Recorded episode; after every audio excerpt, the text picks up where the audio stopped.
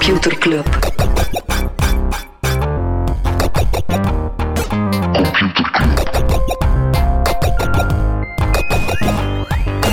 Computer Club.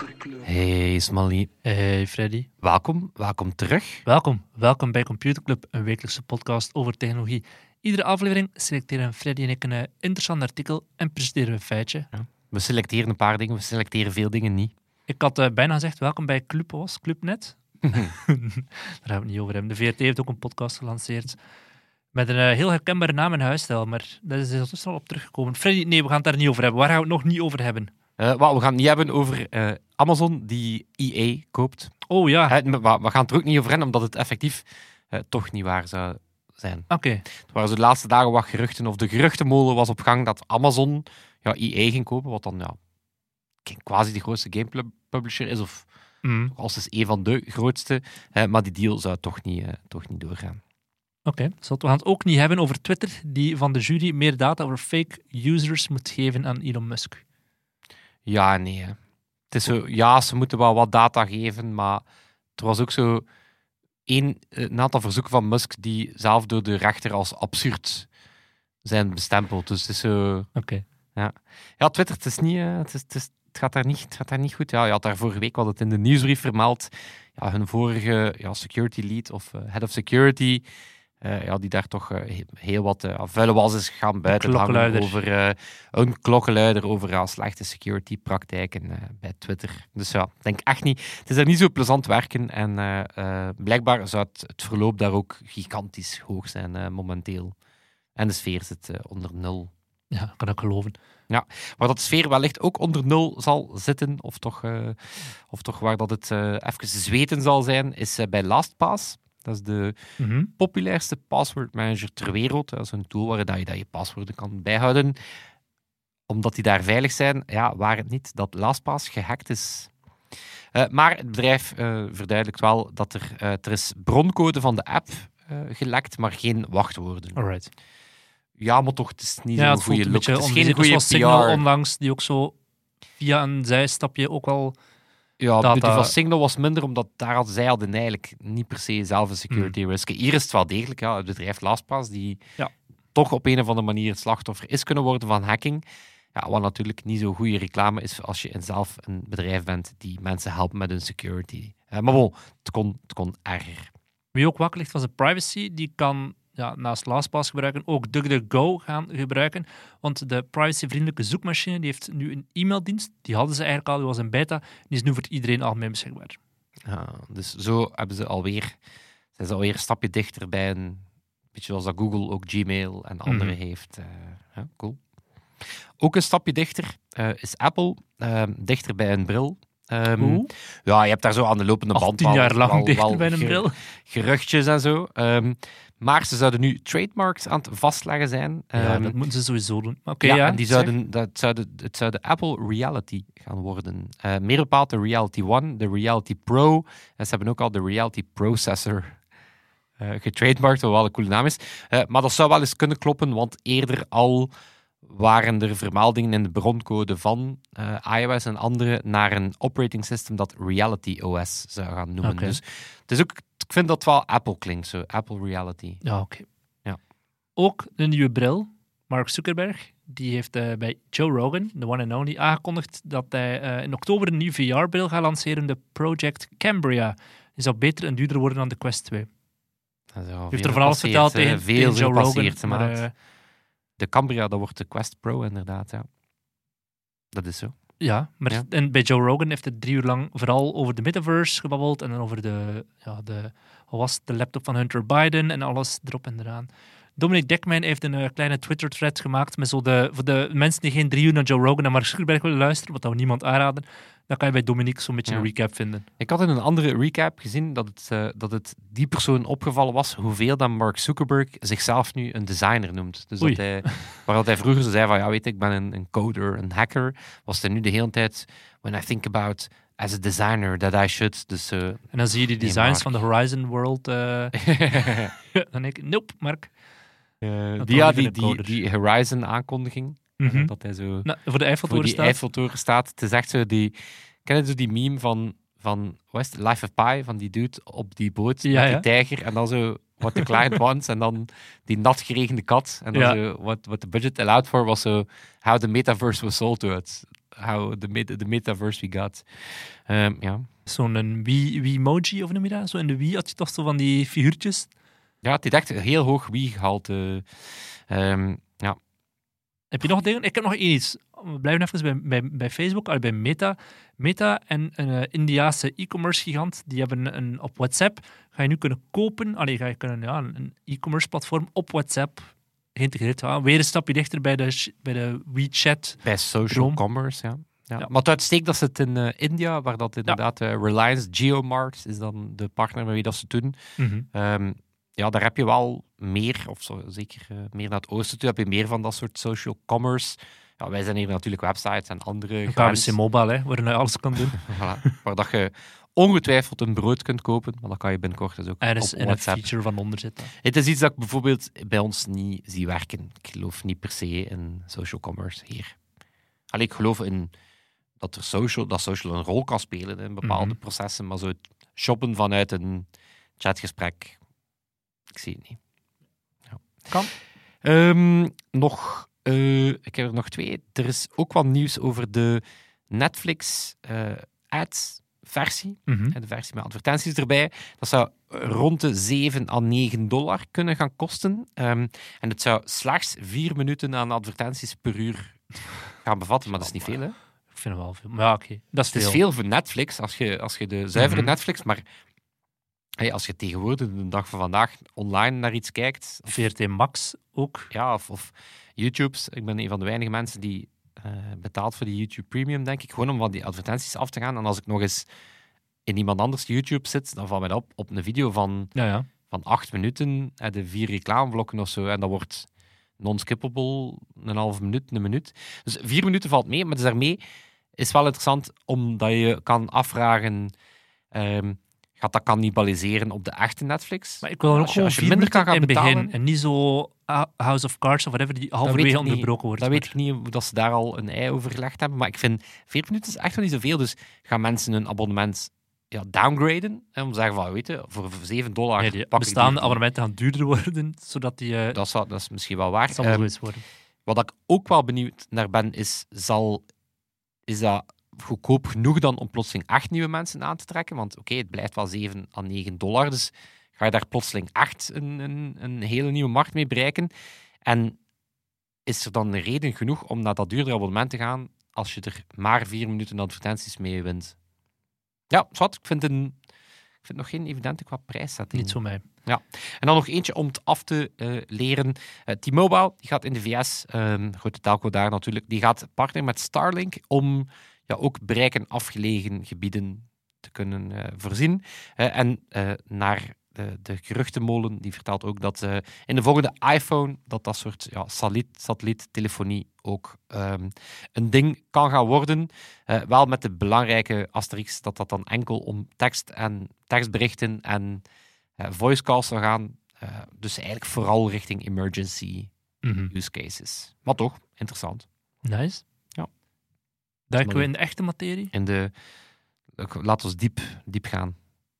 We gaan eerst even diep terug in de geschiedenis, toch op zijn minst naar begin jaren 2000. Toen had je in de techsector de PayPal-maffia. Ik ga een aantal namen noemen van mensen die ooit bij PayPal actief waren. Elon Musk, ja, die kennen we. Je hebt ook Jawed Karim, de co-founder van YouTube. Peter Thiel, zeg je misschien iets. Reid Hoffman, de oprichter van LinkedIn. Russell Simmons, de oprichter van Yelp. Een heleboel mensen die bij hetzelfde bedrijf werkten, die nadien dat bedrijf verlaten hebben en een eigen bedrijf zijn gestart of als investeerder er eh, aan mee hebben gewerkt. Had Ja. hier in Gent had je de Netlog-maffia. En we hadden het erover met Leen Segers, onder andere. Die vertelde ja, hoe dat daar in dat huis toch heel wat talent zat, die dan na net Notlog ook tal van eh Ja, start-ups Julian Persijn die Engager heeft opgericht. Ah, de man van Showpad of van In The Pocket. Allee, Jeroen niet, maar de twee anderen wel. Of de gewone oprichter zelf van Netlog, die nu aan de lopende band, de bedrijven als Busy, Delta, Ja. die zitten allemaal achter dat soort dingen. Maar je hebt nu een nieuw kind in town en dat is de Palantir Pack. Palantir, ja, die kennen we wel, oprichter Peter Thiel, net ook lid van de PayPal-maffia. Dus ehm, begonnen met iemand die bij Palantir werkte en die, die wilde een lijstje maken op AngelList. Zo'n soort website waar je kan bijhouden wie investeert er of wie zit er actief in, in welk bedrijf en zo. En dat, dat ging dan de Palantir Alumni Syndicate noemen. En al snel kwamen die aan de lijst van meer dan 700 investeringen en oprichtingen door alumni van Palantir. Bijvoorbeeld in de zomer van, van de, deze selectie van Y Combinator, vier van de startups, wat dat dus echt al super hoog is, is eh, waren opgericht door alumni van, van Palantir. En dat gaat dan vaak, niet per se die vier, maar onder andere de medeoprichter Joe Lonsdale, eh, de eerste werknemer Alex Moore, de tiende hire Gary Tan, die zijn allemaal nu hun eigen bedrijven aan het oprichten die ja, dit vaak zeer goed doet. En het Ja, grote verschil... Succes, succes van die maffia's is eigenlijk de combinatie vaak enerzijds talent, ja, mensen die, die Talent, geld, en, netwerk. en geld hebben eigenlijk Ja. heel vaak. Hè. Dat zijn dan vaak mensen die aandelenopties kunnen cashen hebben bij een beursgang of zo, Mhm. dus die plotseling ook kunnen investeren. Yep. Dat, is, eh, dat is inderdaad wat En die maffia's zo... ze hebben ervaring ook. Hè. Ze hebben het al een keer meegemaakt. Maar het grote verschil tussen PayPal en, en Palantir is... PayPal is inderdaad overgenomen door eBay. Toen is iedereen weggevlucht en is dan heel kortstondig ja, een, een golf gekomen. Bij Palantir is dat zeer traag en gestaag aan het gaan. En dan voel je, zelfs al zijn het er nu al 700, het, het volledige potentieel is nog lang niet aangebroken. Ehm, en PayPal is ook op een andere manier gegroeid dan eBay. PayPal die had zeer veel technische uitdagingen. De, het was zeer moeilijk om de technologie te verkopen aan de overheid. Want ja, voor de mensen die Palantir niet kennen, Palantir is een soort AI-software die onder andere overheden helpt om in, oorlogs, ja, in oorlogen eh, te gaan zeggen, hier moet je aanvallen. Dus zeer ja, moeilijke berekeningen maken. Uiteraard focussen zij vooral op, wij helpen ook Coca-Cola om te helpen welke doelgroep dat ze moeten bereiken, maar het wordt ook wel ingezet voor veel, veel obscuurdere Een beetje ja, polariserend bedrijf, omdat het Ja. heel veel contracten waar dat er bij andere techbedrijven een kleine employee-crisis zou ontstaan. Mhm. Eh, denk dan terug aan Microsoft-medewerkers die boos zijn omdat Ja. ze de, dua, de, de, De bril, de HoloLens, wordt ingezet voor het leren bijvoorbeeld, of ehm, aan de grens van Amerika, waar dat je zo ICE hebt, die dan Mhm. immigranten tegen en kinderen vasthoudt Ja. en zo. Dus Mhm. daar had je dan veel medewerkers zeggen, willen we niet meer al dat soort contracten, zegt Palantir, laat ze maar komen. Yes. En het andere controversiële is dat ze claimen een zot platform te hebben, maar dat het eigenlijk allemaal consultants zijn. Ja, maar dat is dus inderdaad ook... Ze hebben, ze zelf ook als bedrijf gewoon veel miserie gehad, lang moeten zoeken naar de juiste structuur om te kunnen schalen, maar nu is dat wel aan het gebeuren. En wat zij doen is echt wel van die gigantisch zotte, ingewikkelde technische uitdagingen proberen aangaan en niet te gaan oplossen. Dat wel met, met, met slimme engineers, ook al worden die als consultants vaak ingezet. En eh, die, die alumni, of die bedrijven die, die eh, nu worden opgericht door alumni van, van Palantir, die doen vaak hetzelfde. Zo gigantisch zotte, complexe zaken proberen aangaan. Wat dat ze heel vaak niet volgen is, zoals dat we al hebben gezegd, die geheimhouding die bij Palantir zo bijzonder is. Palantir gaat nooit, gaat nooit op hun website kunnen vinden, dit zijn de creepy shit die we allemaal doen. Die alumni die zweren dat allemaal af, die zeggen allemaal van kijk, eh, wij zijn geen black box, wij zijn ook zeer open over onze klanten en over hoe onze technologie werkt. Dat gaat wel anders, maar je merkt wel, er zijn geen Google-maffia, omdat bij Google, en dat is dan een stuk op, eh, denk protocol dat was, dat zegt van ja, bij Google loopt alles gewoon te goed om enerzijds bedrijf te gaan verlaten, maar ook om, om jezelf zo hard te maken om zelf ondernemer te worden. Bij Palantir, die mensen hebben heel veel shit en kritiek gehad. Je hebt mensen die zeer veerkrachtig zijn als werknemer, maar ook om nadien zelf als ondernemer aan de slag te gaan. En ze hebben ehm, echt wel, ondanks dat de technologie dan misschien niet zo, zo goed zou zijn, zeer slimme mensen in huis, omdat ze hun eigen technologie inzetten om te gaan screenen van wie is hier nu de beste solution architect of whatever. Dus alleen al daarom eh, slimme mensen, maar ook gewoon de, eh, het feit dat ze heel veel veerkracht hebben nodig gehad de voorbije decennia, maakt wel interessante ondernemers. En omdat ze, jij zegt zelf, jij noemt consultants, zij zeggen van ja, de, werknemers hebben veel ownership over het product, omdat ze vaak on-site zitten bij klanten. En dan bij, bij, bij klanten hebben we het niet over. Ze zitten elke dag te pendelen om naar Brussel te gaan eh, met brooddoosje en ze gaan weer terug naar huis. Nee, dat is vaak gewoon. Jullie vier developers gaan samen naar Afghanistan, gaan samen naar Irak, gaan daar twee maanden aan de technologie gaan sleutelen en kom dan terug. Ja, dat creëert wel een andere band onder werknemers dan, dan wanneer je gewoon letterlijk naar Brussel zou moeten pendelen en terug. En dan merk je vaak dat, dat bijvoorbeeld een bedrijf als Enderil, waar dan van het C-level vier mensen op hetzelfde moment met Palantir zijn begonnen en dan effectief naar oorlogsgebieden moesten gaan. Het grappige is ook hier weer, ja, die naam Enderil, dat is het zwaard van Aragorn uit eh, Lord of the Rings. Net zoals dat Palantir verwijzing is naar Lord of the Rings. Weet wie dat er achter Andrew zit? Nee? Palmer Lucky, de man, Ah, van de... Ja, de man achter de VR, Oculus, die eigenlijk op zijn alleen, denk, ja, eigenlijk op zijn alleen verantwoordelijk is om VR terug Mhm. even een revival te laten kennen, was, was met de off-the-shelf onderdelen van smartphones. Eigenlijk, eigenlijk een, eh, eh, die headsets beginnen doen. En Anduril is met dezelfde hacking mindset gestart. Dat is zo, eh, die, gaan, die specialiseren zich echt op Ja.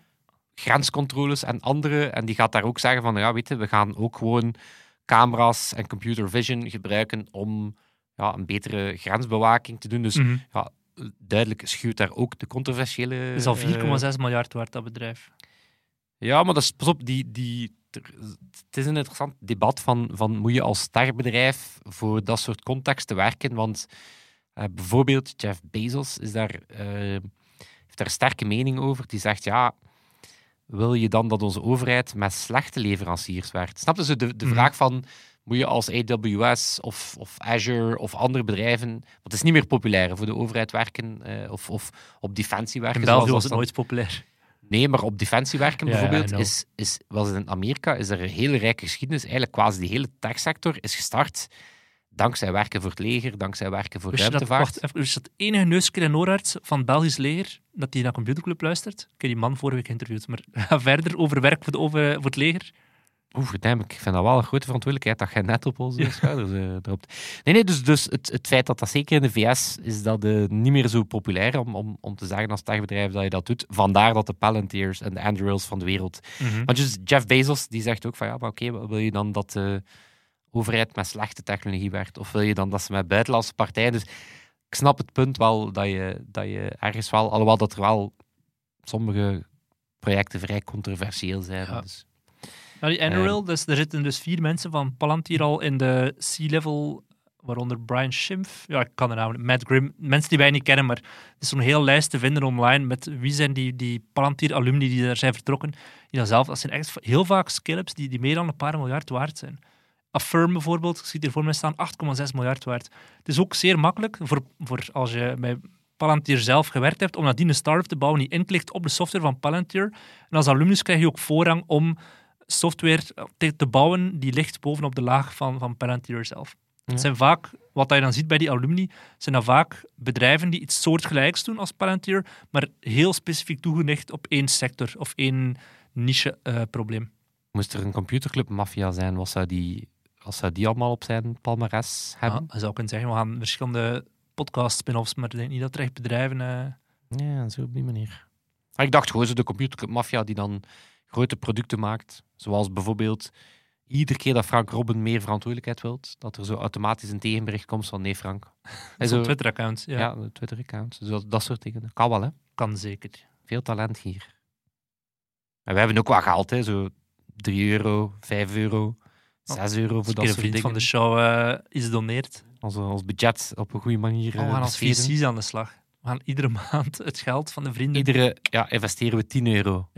in een wild idee. Ja, en gelijk dat wij tot het einde der tijden gaan blijven podcasten, gaat dat ooit En in Peren 1000 worden. euro zijn. Het zal wel. Ehm, misschien investeer ik gewoon al even 10 euro in een jingle. 10 euro. Computerklas. Ja, moppie, het is onze jingle natuurlijk. Allee, het is Sebastiaan zijn jingle en wij mogen hem, eh, wij mogen hem elke week gebruiken. Kan daar Sabam op, hè. Goh, Hou het maar stil, het maar stil. Ooit komt er een factuur. Smolly, ik had het fantastische plan om mijn weetje op te dragen aan jouw trouw. Proficiat trouw. Smolly is afgelopen eh, weekend getrouwd. En welke taart was het op jouw trouw? Java-taart. Java-taart. Zat ik met Kefke behangmotief aan tafel en die zei, ik moet mij hier heel hard inhouden om geen lol te maken over de taart. Waaronder de geeks natuurlijk meteen mee waren. Ha. En dan kwamen we erop van, ja, waarom noemt Java, de programmeertaal Java, waarom heet die eigenlijk Java? Ik voelde mij natuurlijk meteen aangesproken. Kev challengede mij er ook op van, ja, bestond er nu maar een podcast die dat soort petities zwaar kon gaan melden? Ik zeg, oké, perfect weet je. Ja, waar het niet dat, we, dat ik het natuurlijk al in aflevering 55 ooit daarover gehad heb. Ja, het is een soort eh, universele wet van het universum is dat eh, ja, elk dag weet je op een gegeven moment een computerklas feitje zal, eh, zal worden. Ik ben het wel vergeten. Wat was de... Ik was het ook al vergeten, omdat het een heel saai verhaal is. Het is, Ah, het is gemaakt bij Sun. Ehm, dat denk ik nu deel is van Oracle of net niet. Zwaar bij Sun. Het is eigenlijk eerst heet het ook naar de eh, boom die buiten het kantoor stond van de man die het opgericht heeft. Dan hebben ze het Green genoemd. En dan hebben ze het eh, Java genoemd als verwijzen naar de koffie de stift. Ja, dat is geen goede backstory. Wat wel een leuke backstory is, is JavaScript. Wat de, wat een beetje de basis, denk ik, van quasi alle webapplicaties dat je tegenwoordig gaat vinden, zullen wel in een eh, flavor van JavaScript gemaakt zijn. Wel, toen dat, dat in 1995 gemaakt werd als deel van de Netscape Navigator browser, heette dat nog LiveScript. En dan hebben ze dat JavaScript genoemd om eh, aan te geven dat Netscape ook eh, Java kon draaien in zijn browser. Maar dus JavaScript heeft volstrekt niks te maken met Java. Het was gewoon van, ah ja, Java is heel populair en we willen ook dat onze scriptingtaal populair wordt. We gaan Ja. het ook JavaScript noemen. Eh, maar ik heb dan wel een Het is feitje. een beetje zoals je podcastclub net noemde om te kunnen meesurfen op het, eh, het succes van een podcast die computerclub heet. Bijvoorbeeld. Bijvoorbeeld. Ik zou zeggen hypothetisch, maar nee. Ehm, maar ik heb wel een, andere, een ander feitje van juist, maar ja, zo, zo, ken, zo, zo kent je mij. Mooi Eh, trouwcadeau. altijd, altijd, eh, altijd cadeaus uitdelen. Eh, ik ga ook mensen, onze luisteraars, cadeaus uitdelen. Nee, ik heb manieren opgezocht om wat geld bij te verdienen. Ja, nu dat de energieprijzen nog verder gaan ontsporen. Ga fire we- worden? nee, het is, het is nog net geen fire, maar ehm, een paar toffe nieuwe tech businessmodellen. Eh, bijvoorbeeld in Turkije bestaat er een app, Faladin. En daar kan je, ja nee, maar hou die vast. Hè. Daar sturen meer dan 1 miljoen mensen per dag al, uploaden foto's van een koffiegruis, waarna dat je een soort fortune reading terugkrijgt op basis van je koffiegruis. Geniaal. Dus voilà, kijk, eh, hipsters kan je meteen pakken daarmee. En het heeft ook niet smaak, maar Aladdin wilde gewoon meesterven op het succes van Aladdin. Wellicht, wellicht, wellicht. Ehm, in Zuid-Afrika is er een volledige economie ontstaan waarbij dat studenten de wifi-wachtwoorden van hun school eh, ja, gaan verkopen. Geniaal. Want, en dus gebruikers daarvan, want er zijn mensen die ja, tot zes kilometer gaan wandelen in, om in de buurt van zo'n school te komen, omdat 4G blijkbaar zo duur is in dat land. Dus kijk, voilà, de wifi van je school herverkopen. Ehm, in LA zou je bijvoorbeeld een fotostudio kunnen eh, beginnen en je kan die eh, aan 64 dollar per uur verhuren. En wat is er, hoe ziet je fotostudio eruit? Het, eh, dat is de binnenkant van een privéjet. En dat kan je gebruiken om mensen coole Instagram-foto's te laten maken. Dus dat is ook een businessmodel. Of als je het op de blockchain wil gaan zoeken, kan je op Spotland, dat is een Web3-platform waarbij dat je echte locaties in de wereld ja, virtueel kan gaan claimen. Hè. Dus de Mhm. metaverse bestaat nog niet, maar hij wordt wel al ver-emote. Eh, Een beetje zoals dat je Foursquare mayor kan worden, maar dan kan je eigenaar worden. En je kan dan een percentje geld verdienen met AR-advertenties op dat stuk land. Prachtig. Dus nog de blockchain, nog de metaverse, nog AR is al een ding, maar je kunt er blijkbaar wel al geld mee advertenties verdienen. Of dit is de meest ehm, ja, in-the-moment business opportuniteit. Eh, er bestaat een platform waar dat je DALI en Midjourney instructies kan Ja. Verkopen. Dat Dus een al, eh, marketplace met prompts. Hè, dus, dus hoe werken die DALI of Midjourneys? Voor de mensen die het nog niet gezien hebben, we hebben onder andere onze eh, t-shirts zo laten maken. Je geeft daar eigenlijk een instructie. Je zegt gewoon in mensentaal wat je wil zien.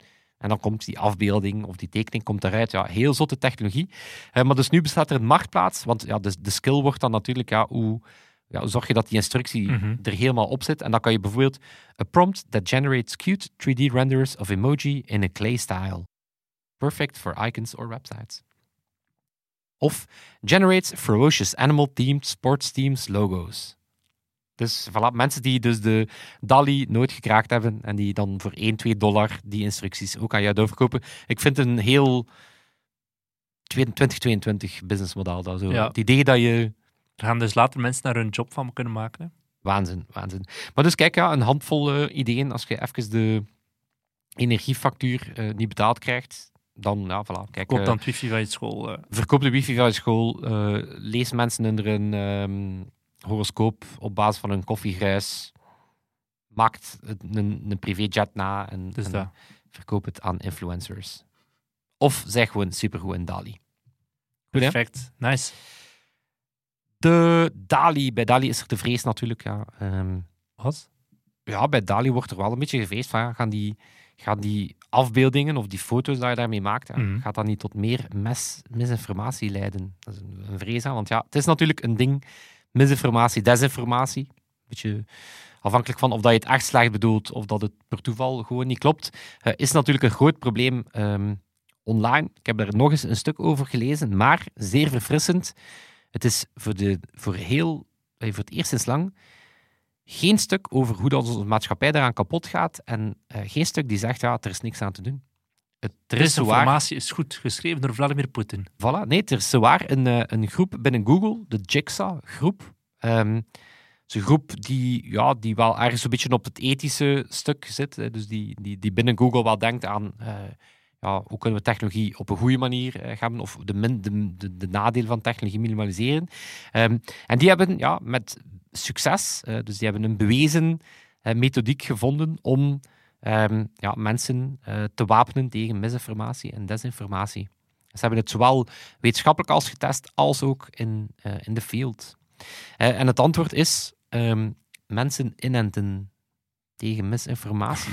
Oké. Okay. Um, nee, maar het is om de analogie zo wat verder te zetten. Um, ze, zeggen, kijk, ze zeggen, nu doen we eigenlijk aan symptoombestrijding. Nu gaan we elk stukje fake news, ja, we gaan dat proberen labelen als fake news, ja. we gaan dat factchecken.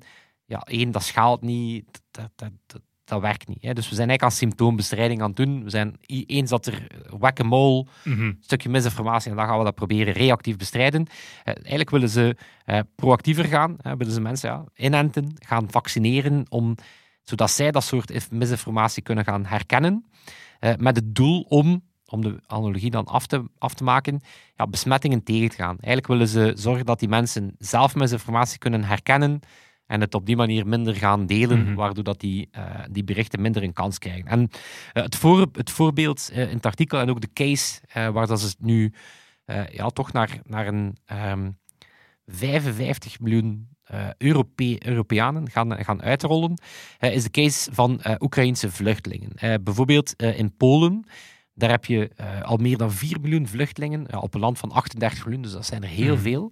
Um, en tot op heden is dat met vrij veel goodwill. Je merkt dat die bevolking zich daar echt aan het ontpoppen is tot heel solidair. Mm. Um, maar de vrees is er dat er door propaganda, en dan meer bepaald Russische propaganda, ja, dat die solidariteit geleidelijk aan aan het afbrokkelen is. Je ziet nu al tekenen, volgens experten, dat die misinformatie over die vluchtelingen, dat die mainstream aan het worden is.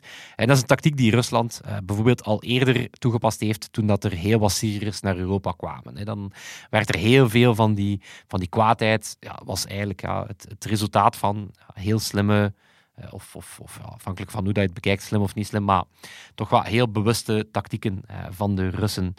Um, dus ja, waar, het, waar, waar draait die oplossing uh, uit? Het zijn video-advertenties, dus het zijn, video-ads, um, die helpen om valse claims over dat soort misinformatie te identificeren. Dus die, dat begint eigenlijk vanuit wat zijn tactieken die typisch gebruikt worden in dit soort um, ja, dit soort uh, smeercampagnes. Hè. Bijvoorbeeld, een van die advertenties ja, die gaat echt beginnen met zo'n triest meisje die in zwart-wit een teddybeer aan het, aan het, aan het knuffelen is. Um, en dan is echt zo, you might think about skipping this ad, don't. What happens next will make you tear up. En dan volgt de boodschap van, just kidding, maar dit is hoe dat dit soort video's jou typisch gaan proberen mm -hmm. hè, op, je, op je emotionele kant pakken. Of... Um, hoe herken je um, uh, ja, zo scapegoating, hè, wanneer dat er... Um, uh, hoe zeg je dat? Scapegoat in het Nederlands? Hey, zo een uh, zondebok. Zo. Mm -hmm. ah, ja. Hoe herken je typische campagnes die zo een zondebok of hoe... En dat wordt dan vanuit de naam van Google...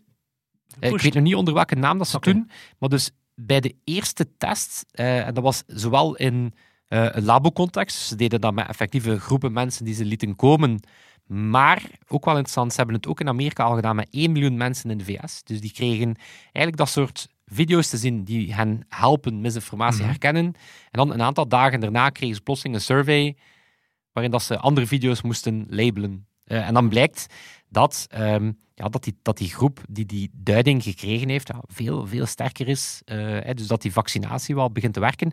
Wat ook interessant is, is dat die um, groepen waren gespreid rond leeftijd, geslacht, politieke voorkeur. En zelf uh, was ze um, in, die, in, die, in dat wetenschappelijk onderzoek, wat het is gebeurd samen met Cambridge, uh, bullshit, bullshit, receptivity noemen. Dus mensen die, ja, laten we zeggen, wappies, die, ja. nee, die heel vatbaar zijn, nee, hè, zo conspiracy uh, thinkers en zo. En in elke groep, dus jong, oud, um, links, rechts, wappie of normie, ja, zie je eigenlijk dat de groep Red pill, die, blue pill. Ja, de groep die die duiding krijgt, uh, ja, gewoon beter is in detecteren en dus ook beter, minder ja, die video gaat, uh, gaat delen. En zij zijn um, een stuk ook waarom dat Google dat doet? We zegt zo'n goodwill.